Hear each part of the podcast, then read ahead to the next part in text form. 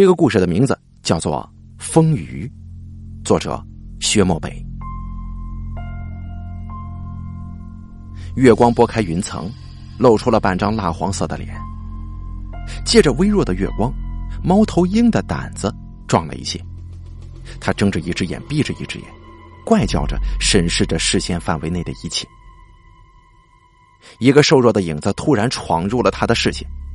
影子鬼鬼祟祟的走到水边，然后拿出了一张网，撒网收网。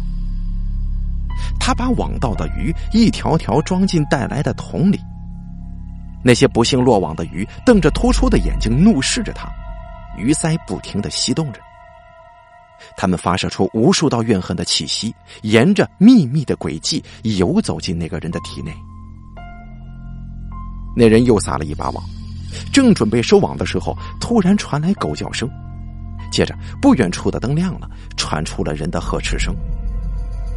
而那个人顾不得撒下去没有来得及收回的渔网，拿起装了鱼的水桶，沿着来路就跑了。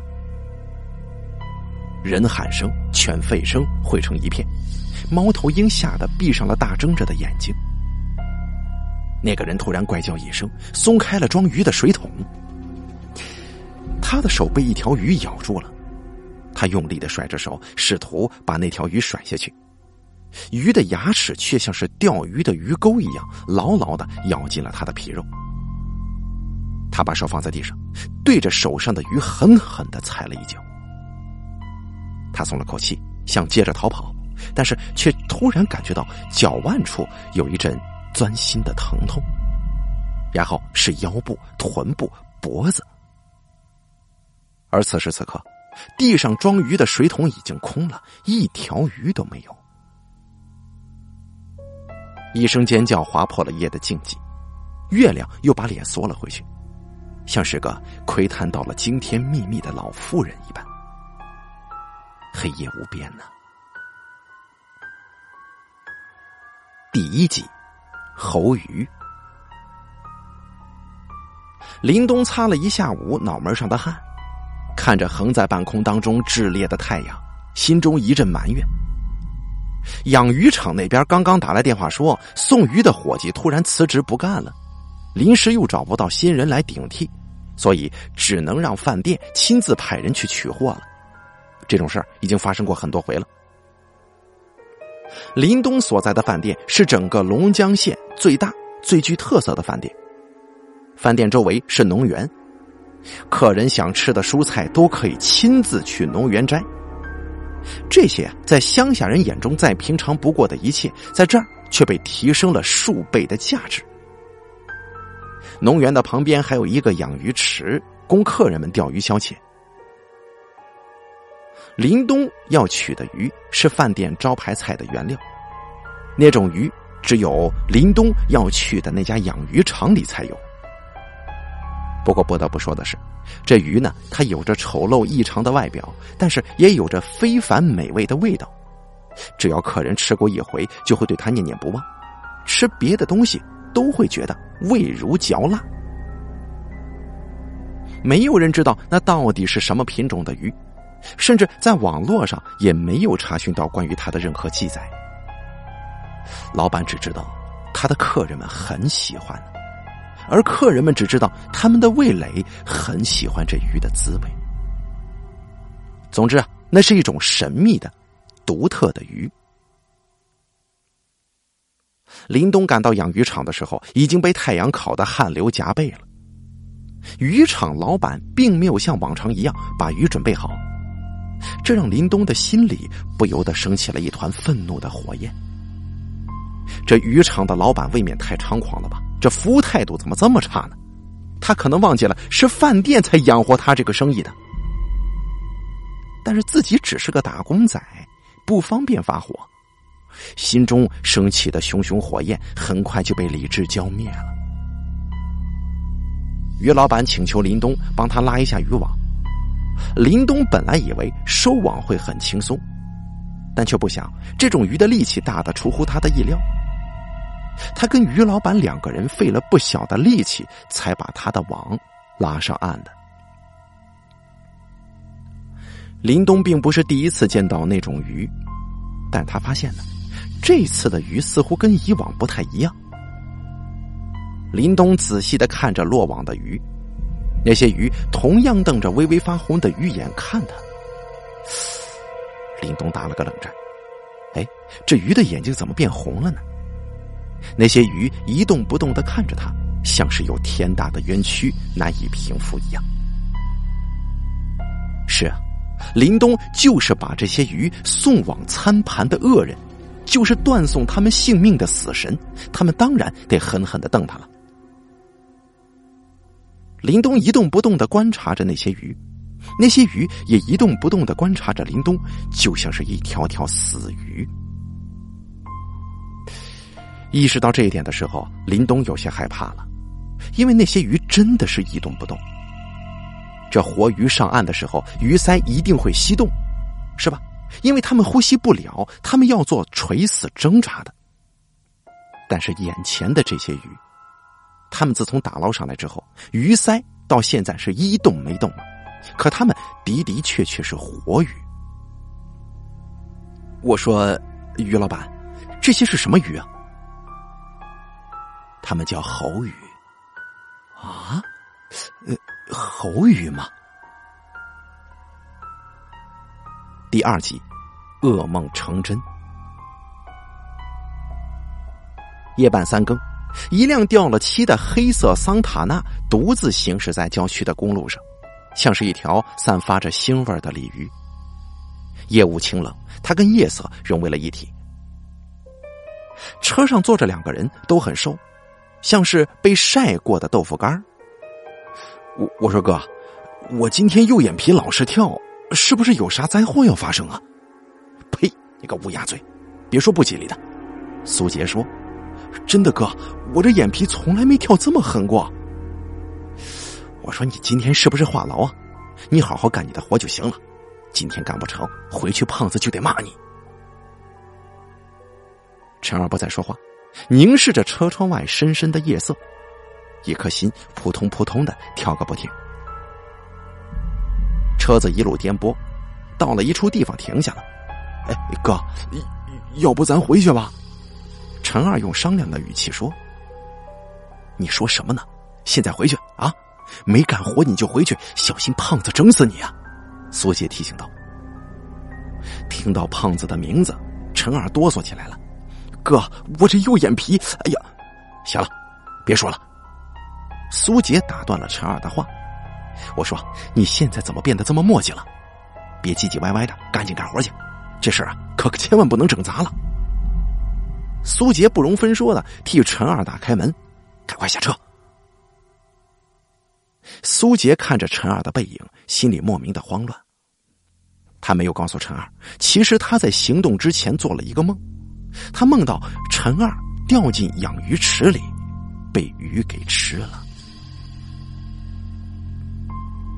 他有一种格外强烈的预感，陈二平时喜欢吃鱼，今天可能反过来会被鱼给吃了，就像是梦中的发生一样。他赶紧摇了摇头，阻止了自己的胡思乱想，倒好了车子，准备随时离开。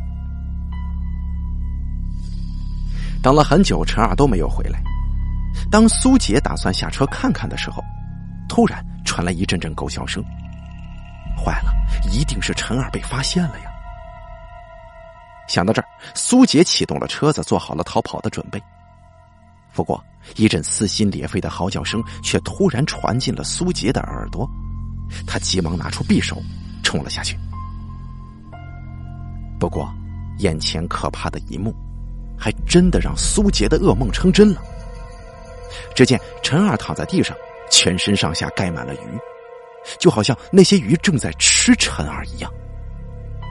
可是陈二并没有掉进鱼塘当中，而是那些鱼自己跳上了岸，开始咬他。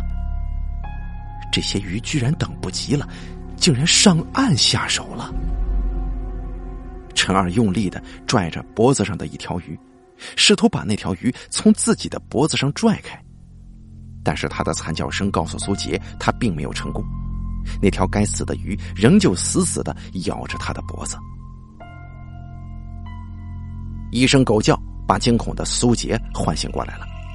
该死啊，来人了！苏杰握紧手中的匕首，提起咬在陈二身上的一条鱼的鱼尾，利落的把鱼砍成了两截。当时鲜血四溅，空气当中的鱼腥味变得更浓了。苏杰利落的砍断了所有鱼身。那些鱼虽然死了，但是他们的上半身仍旧咬在陈二的身上。陈二的衣服已经被鱼血染成了红色，像是一件红嫁衣。整个场面诡异至极呀！顾不上太多了，苏杰把昏迷的陈二连同那些鱼身搀扶到了座位上，立刻驱车离开。第三集，陈二消失了，终于离开了养鱼场。苏杰松了口气，但是他并没有放慢车速，他想快点回家。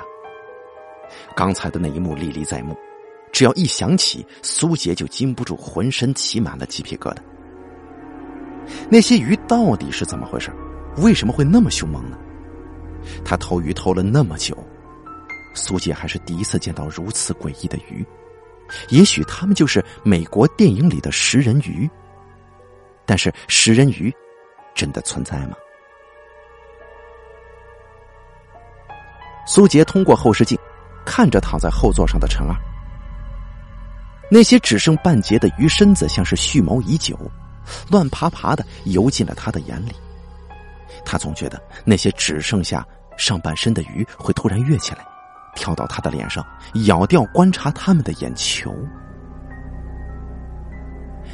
一股凉意犹如千万条小蛇一般，顺着他的每个毛孔钻进他的体内，啃食他的内脏。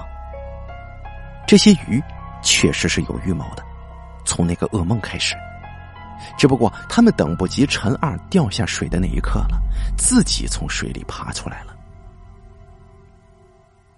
苏杰头皮一凉，猛踩油门。苏杰把车开到家的时候，已经是凌晨四点多了，天有些微微的亮了，泛着鱼肚白。他住在郊区的一间平房里，房子是胖子租的。他跟陈二并不是兄弟，他跟陈二都是胖子养大的，名字也是胖子起的。当然了，这胖子是不会白养他们的，他们从小到大就跟着胖子当扒手。胖子对他们非常狠，这些年都过去了，他们甚至不敢想过逃走。灯亮着，胖子在等他们。苏杰停了车，几乎是跑进屋里的。躺在床上看电视的胖子看了他一眼，懒洋洋的说：“挣了多少啊？”苏杰气喘吁吁的说：“胖哥，你快去看看吧，陈二被鱼咬伤了。”“什么？被鱼咬伤了？”“带我去看看。”胖子下了床，穿着拖鞋往外走。他走到那辆二手桑塔纳前，却迟迟没有开门。被鱼咬的下不了车，那得是什么样啊？他很难想象，吸了一口气，这才打开车门的。苏杰屏住呼吸，观察着胖子的表情。胖子凝视了车里一会儿，关上了门，回过头对苏杰说：“这里面没人呢。”“什么？没有人？那陈二去哪儿了？”苏杰不相信的把头伸进了车里，这车内没有陈二，也没有鱼，唯一提示他刚才那一幕不是幻觉的，就是车座位上的鱼血。这到底怎么回事？胖子问苏杰。苏杰把事情的经过讲给了胖子听，然后胆怯的问道：“哎，胖哥，咱们该怎么办呢？”胖子沉思了一会儿说：“怎么办？凉拌。”胖哥，这这就不找了。你知道他上哪去了？啊，天亮再找吧。胖子说完之后就回了屋。第四集，相遇。林东把所有打捞上来的鱼都装到了小三轮上，于老板把装鱼的铁箱子盖上了一个盖子，还用绳子夸张的捆了起来。不过呢，林东并没有往心里去，他骑着三轮车就往饭店走。不过今天的鱼格外的不安分，在铁箱子里撞来撞去，像是要冲破那层铁皮跳到空气里一样。他突然看见远处有一个人摇摇晃晃的往前走，就像是腿脚不方便一样。林东稍微加速了一下，很快就看清了来人。那个来的人全身上下居然挂满了只剩下上半身的鱼，风干的鱼血散发着强烈的腥味。林东皱了皱鼻子，他是一个好奇心非常强烈的人。他把车停了下来，看着那个奇怪的人摇摇晃晃的往前走。哎，哥们儿，干什么呢？林东扯着嗓子喊了一声。那个人停下脚步，转过身看着林东，没吱声。我说：“哥们儿，你这妆化的也太逗了吧？”那个人看了他一会儿，突然说：“我见过你。”他说话的声音很低沉。“啥？你你在哪儿见过我呀？”“你再想想啊。”“嘿嘿嘿，我我想不起来，你直接告诉我得了。”在太平间见过你呀？什么？那个人说完就转过身，接着一步步的朝前走。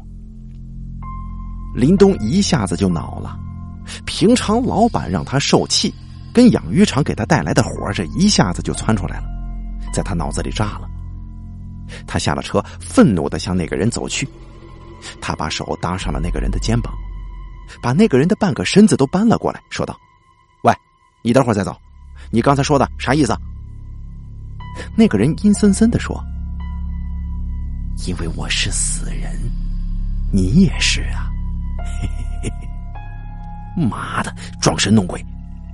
林东在心中咒骂了一声，想要挥拳招呼他一下，但是转念想想，又觉得自己没必要跟一个疯子去计较啊。他也怕疯子身上风干的雨血会弄脏他的手。他拿开了搭在那个人肩膀上的手，但是又觉得不解气，抓起一只只剩半截的鱼身子，用力一扯，只见那个人的皮肤一下子就被他扯破了，鱼嘴上叼着的那块皮肤当时就流出了鲜血。林东看着那块伤口，心当时就虚了，算算你走运，就赶紧骑上车跑了。那个人嘿嘿的笑着，看着林东走远，又转过了身，一步一步的接着往前走。他好像根本就感觉不到疼一样。到了饭店，林东招呼了几个洗菜小工，把鱼抬到了厨房。两个铁皮箱子被抬到了一个不起眼的角落，那里不会惹人注意。箱子里的鱼变得安静了。过了一会儿，箱子里传出咔嚓咔嚓的声音，然后铁皮出现了一条缝隙，缝隙当中有一排白森森的牙齿在咬铁皮。没过一会儿，铁皮就被咬开了一个圆窟窿，继而一条鱼从窟窿处跳了出来。他停顿了一会儿，似乎在观察陌生的地形，又似乎是在嗅着水塘的味道。接着，他朝一个方向跳了出去。然后是第二条、第三条、第四条，他们排成了一排，秘密的朝那个方向跳走了，像是一支训练有素的鱼类军队，队形整齐。他们去的那个方向，有一个养鱼池。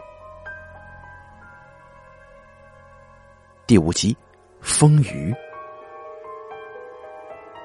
胖子开着车徘徊在车来车往的道路上。试图从路人当中搜寻到陈二的身影，然而事实证明，他的想法还是太天真了。胖子把车停在了路边，突然砸了一下方向盘，把苏杰吓了一跳。胖哥，咋咋咋了？你被陈儿骗了，那个孙子肯定是跑了。胖子看着苏杰，突然伸手揪住了他的衣领，愤怒的说：“是你帮他逃跑的，他根本就没有被什么鱼咬。”是你编的，对不对？苏杰早就被他吓坏了，哆哆嗦嗦的辩解道：“哎，胖哥，真不是我，不关我的事儿啊！你等我回去再收拾你。”胖子松开了他的衣领。胖子回家把苏杰关到了地下室，用铁链子锁了起来，就走了。临走的时候，还对苏杰放了一句狠话：“你早晚也会跑，不如现在饿死你得了。”然后，胖子开着他的二手桑塔纳出去了。他计划着该怎么把陈二抓回来。这东西坏了就不能用了，就要拆了卖零件。现在陈二这个人坏了，他还没卖过人的零件呢。想到此处，胖子爆发出一阵变态的笑声。他现在要吃一顿大餐。胖子把车开到了林东所在的饭店。来这里的都是有钱人，胖子觉得自己理所应当应该跟这些上流社会的人打交道。有的人在饭店的农场里摘菜，有的人在养鱼池里钓鱼。胖子很气派的走进了饭店，点了他们最是有名的招牌菜——无名鱼。那个，嗯，那个什么，人手不够了，去给我捞一条无名鱼过来。大厨指着林东说：“我叫林东。”林东很不高兴。大厨比他更不高兴的说：“你唠叨什么呀？叫你去你就去呗。”林东在心中问候了大厨的十八辈祖宗，然后耷拉着脑袋去捞鱼。当他打开装鱼的铁箱子的时候，惊呆了。这箱子里一条鱼都没有了。他又打开了另一个箱子，箱子里只剩下一条猴鱼了。哎，奇怪了，今天也没有多少人点呢，怎么这鱼用的这么快啊？就在这个时候，那条仅剩的鱼突然一跃而起，一口咬在了他的脖子上。林东哀嚎一声，摇晃着几下倒了下去。过了大约一分钟左右，他又站起来了，很平静的走了出去，脖子上还挂着那条鱼。林东一步一晃的走进了厨房，大厨当时喊道：“喂，那个什么东，我让你拿的鱼呢？”林东木木的转过身，把脖子上的鱼暴露在大厨的视线里。我说：“你小子有病吧？你赶紧把鱼给我拿过来！”大厨喊道。林东勾了勾手指头，神秘兮兮的说：“你过来，过去干啥呀？你过来。”我告诉你一个秘密。大厨以为林东要说什么悄悄话，把脑袋探了过去。那个来吃饭的胖子，他等了很久也没菜上来，还隐隐约约的听见了一些尖叫声。正当他想要耍耍威风的时候，那个传菜的服务生摇摇晃晃的出来了，站在胖子的桌子前面一动不动的盯着他看。你看什么呀？啊，老子点的菜怎么还不上呢？他看见林东脖子上的那条鱼，一下子就想起了苏杰说的陈二被鱼咬的那幅画面，他身上顿时起了一层鸡皮疙瘩。你你你给我滚远点！他现在有点相信苏杰说的都是真的，看来这鱼啊真的会咬人呢。不过林东并没有理他。就在胖子以为林东不会动的时候，林东突然扑到了胖子身上，一口咬掉了他的耳朵。胖子一把推开他，刚想拿起凳子砸向林东的头，却看见一群穿着厨师衣服的人摇摇晃晃的朝他走来，包房里面也陆陆续续的走出了一些食客，他们的眼睛都已经变成了红色。哎，这这这怎么回事？保安！哎，保安！胖子大声叫嚷着，但是并没有人理会他。妈的，这生化危机吗？胖子暗骂一声，捂着耳朵，慌不择路的往外跑。那些怪人在后面紧追不舍，他们跑起来并不算很慢。胖子朝自己的车子跑，但是看见他的车子上面蹲了很多的人，那些人的眼睛异常的红。胖子换了方向。不一会儿的功夫，胖子已经被他们逼到了养鱼池旁边。他毫不犹豫的跳进了养鱼池。而岸上的怪人们看着养鱼池，突然露出了敬畏的表情。看到岸上的怪人对跳进水里的自己束手无策，胖子终于松了口气。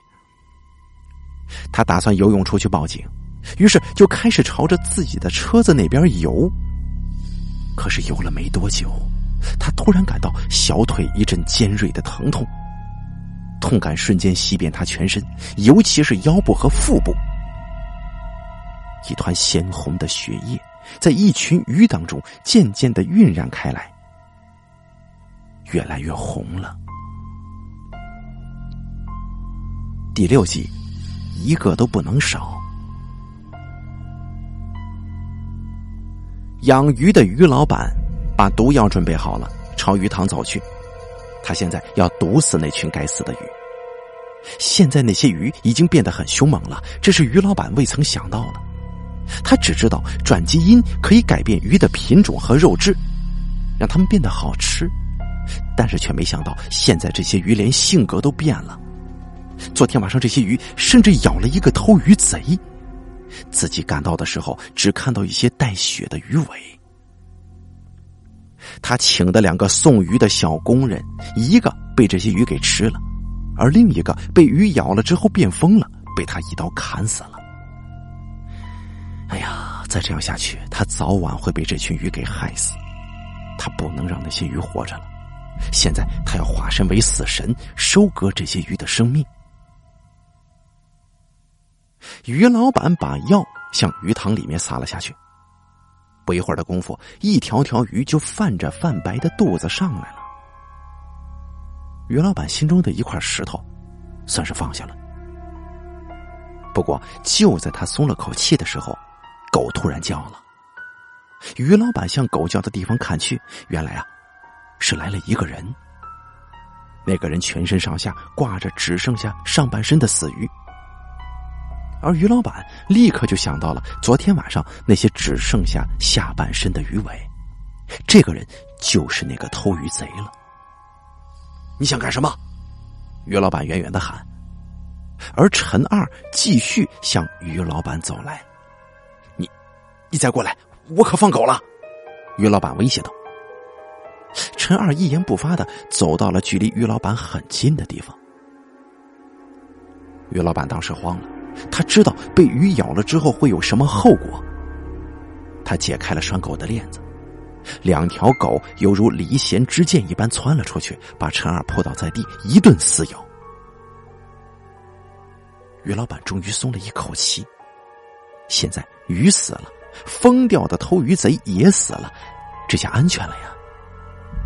不过就在这个时候，那两条狗突然不咬了，他们回过头来，贪婪的看着于老板，眼睛赫然变成了红色。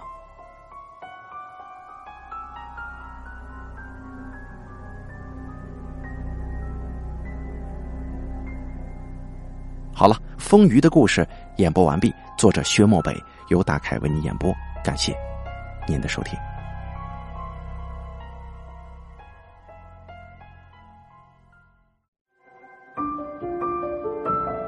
本期故事演播完毕。想要了解大凯更多的精彩内容，敬请关注微信公众账号“大凯说”。感谢您的收听。